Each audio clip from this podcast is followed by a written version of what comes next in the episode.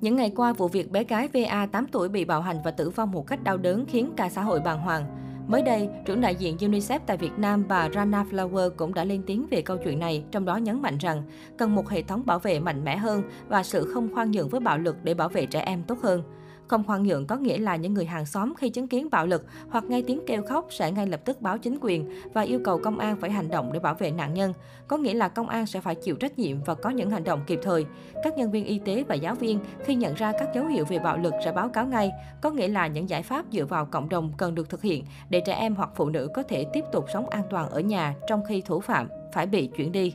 Và điều này đòi hỏi tất cả chúng ta phải hành động nhiều hơn nữa, đứng lên bảo vệ những người dễ bị tổn thương, nâng cao nhận thức của phụ nữ và trẻ em rằng bất kỳ hình thức bạo lực nào cũng không thể chấp nhận được và họ cần tìm kiếm sự giúp đỡ để ngăn chặn bạo lực, đại diện UNICEF nói. Tiến sĩ luật Thái Thị Tuyết Dung, giảng viên trường Đại học Kinh tế Luật Đại học Quốc gia Thành phố Hồ Chí Minh cho rằng, vi phạm của mẹ kế và cha ruột của bé đã rõ, chắc chắn sẽ chịu bản án thích đáng của pháp luật, nhưng phải có cách ngăn chặn những câu chuyện đau lòng tương tự như thế trong tương lai. Kể cả những người xung quanh cũng không thể không liên quan trong vụ việc này và cần phải có biện pháp xử lý. Thực tế, có nhiều quy định của pháp luật xử phạt những người biết mà thờ ơ bỏ mặc hành vi bạo hành với trẻ em và người yếu thế nên đã đến lúc cần thực thi xử lý nghiêm khắc với tất cả những người liên quan vụ việc này, kể cả ban quản lý chung cư hàng xóm, để gióng một hồi chuông về nạn bạo hành, nữ tiến sĩ nói. Theo bà Dung, Điều 60 của Nghị định 167 năm 2013 của Chính phủ có quy định rõ những hành vi cố ý không ngăn chặn, báo tin hành vi bạo lực gia đình và cản trở việc ngăn chặn, báo tin, xử lý hành vi bạo lực gia đình. Trong đó, phạt cảnh cáo hoặc phạt tiền từ 100.000 đồng đến 300.000 đồng đối với người biết hành vi bạo lực gia đình, có điều kiện ngăn chặn mà không ngăn chặn dẫn đến hậu quả nghiêm trọng. Biết hành vi bạo lực gia đình mà không báo tin cho cơ quan tổ chức, người có thẩm quyền hoặc cản trở người khác phát hiện khai báo hành vi bạo lực gia đình. Bên cạnh đó, phạt tiền từ 300.000 đồng đến 500.000 đồng đối với việc cản trở việc xử lý hành vi bạo lực gia đình, tiến sĩ Tuyết Dung chia sẻ.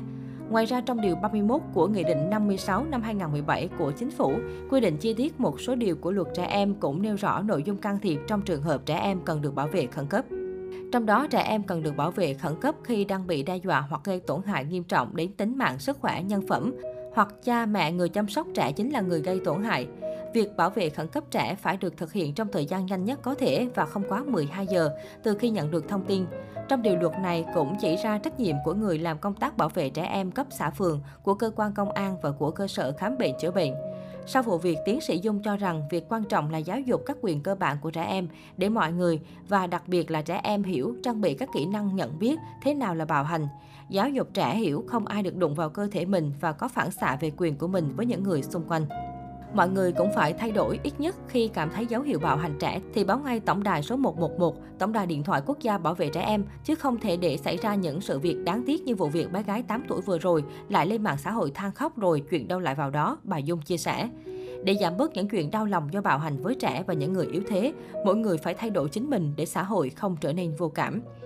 Sáng 2 tháng 1 năm 2022, nguồn tin từ văn phòng cơ quan cảnh sát điều tra công an thành phố Hồ Chí Minh xác nhận đã tiếp nhận hồ sơ để tiếp tục điều tra vụ án. Hiện công an thành phố Hồ Chí Minh đang phối hợp với Viện kiểm sát nhân dân thành phố Hồ Chí Minh điều tra mở rộng vụ án, củng cố hồ sơ để xử lý nghiêm các đối tượng theo quy định của pháp luật.